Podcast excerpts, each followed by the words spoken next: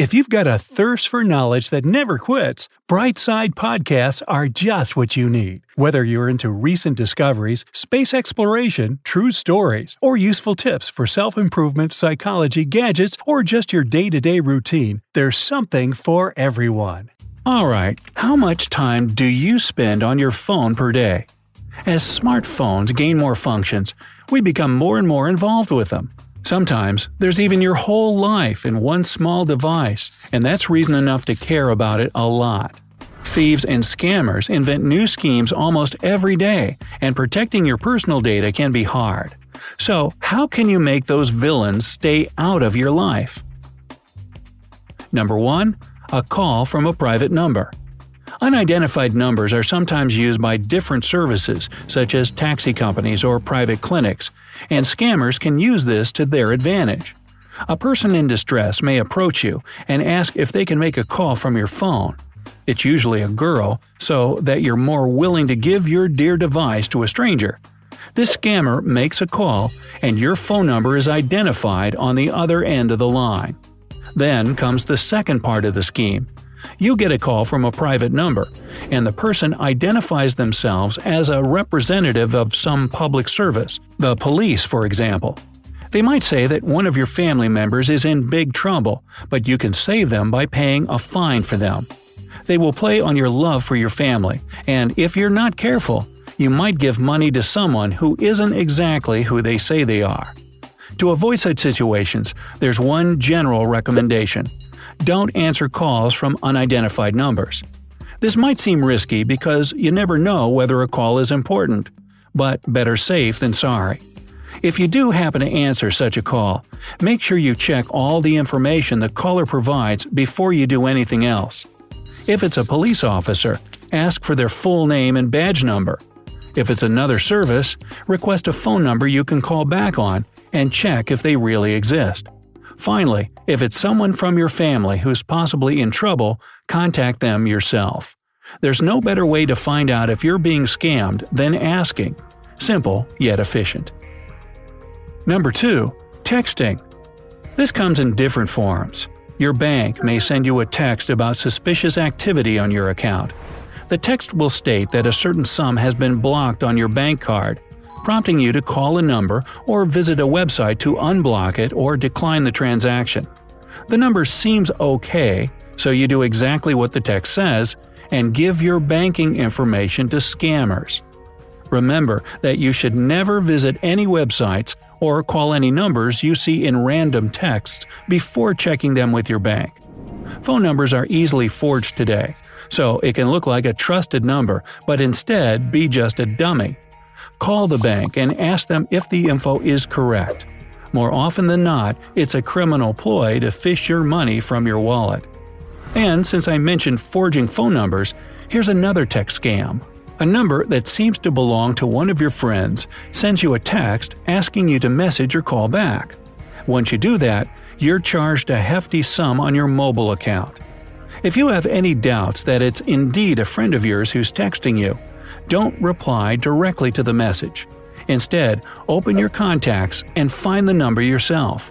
By the way, when you exit the scam text and then get back to it, the number has usually already changed, so you'll see it's not someone you know. If it doesn't change, though, it's still best to stay on the safe side. Number 3. One Ring Scam What's your first impulse when you see a missed call? I'll bet it's to call back and find out what it was about. This is especially true if your phone is also your working tool and you get many calls from numbers you don't know. This particular phone number calls you with a single aim, though to fish your money from you. It calls you and gives you exactly one ring before hanging up. The scammers do it in the hope you don't notice. If you really don't, you call back, and a large sum of money is immediately charged to your account. Oh, that's sneaky. Now, to protect your precious funds, it's best not to call back numbers you don't recognize. But if you do fall for this scam, track your bills closely and contact your service provider if you notice anything unusual. I'd also recommend having a second phone just for business calls with the minimum amount of money behind it. That way, you'll at least keep your personal phone safe. Number 4.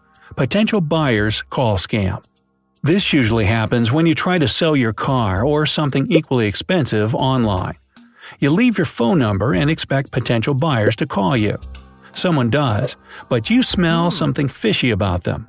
For some reason, they try to lure all your banking info from you, including your bank card CVC number. They say it's to send you the money in advance, but you're not stupid, are you? You hang up, of course. After some time, when you've forgotten all about this suspicious weirdo, you get another call, this time from your bank. The bank employee says you've recently received a large sum to your account, and they need to check the client's information. Now, I don't know about you, but I'd be bewildered at this moment.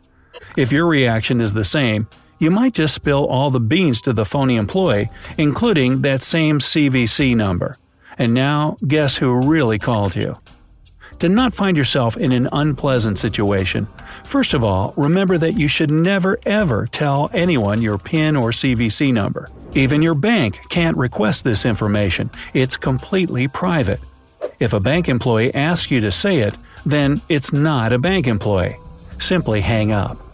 Secondly, don't leave your personal phone number on public websites. Best purchase a separate SIM card for that if you must. Number 5. A familiar number, an unfamiliar person. Technological progress is as fast as ever, and phone criminals get access to new tech too. One of these newer methods is phone number and voice substitution. Remember those texting schemes when you received a message from your relative saying that they're in trouble and need money?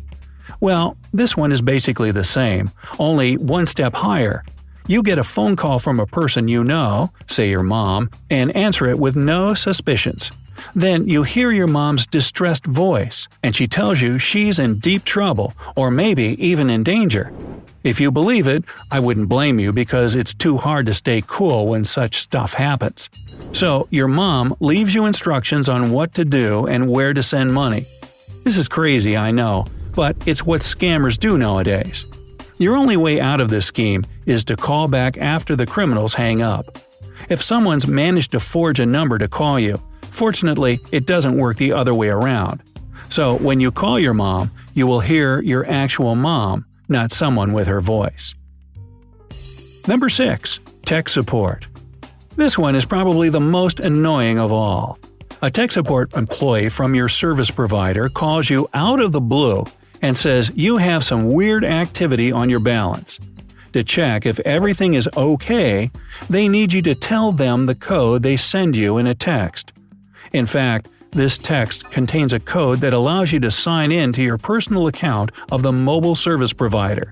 Usually, such texts also warn you that you strictly shouldn't reveal it to anyone, but the scammers are good at psychology, and they're confident enough to make you relax. Having received access to your personal account, they can do whatever they want with your money and other things.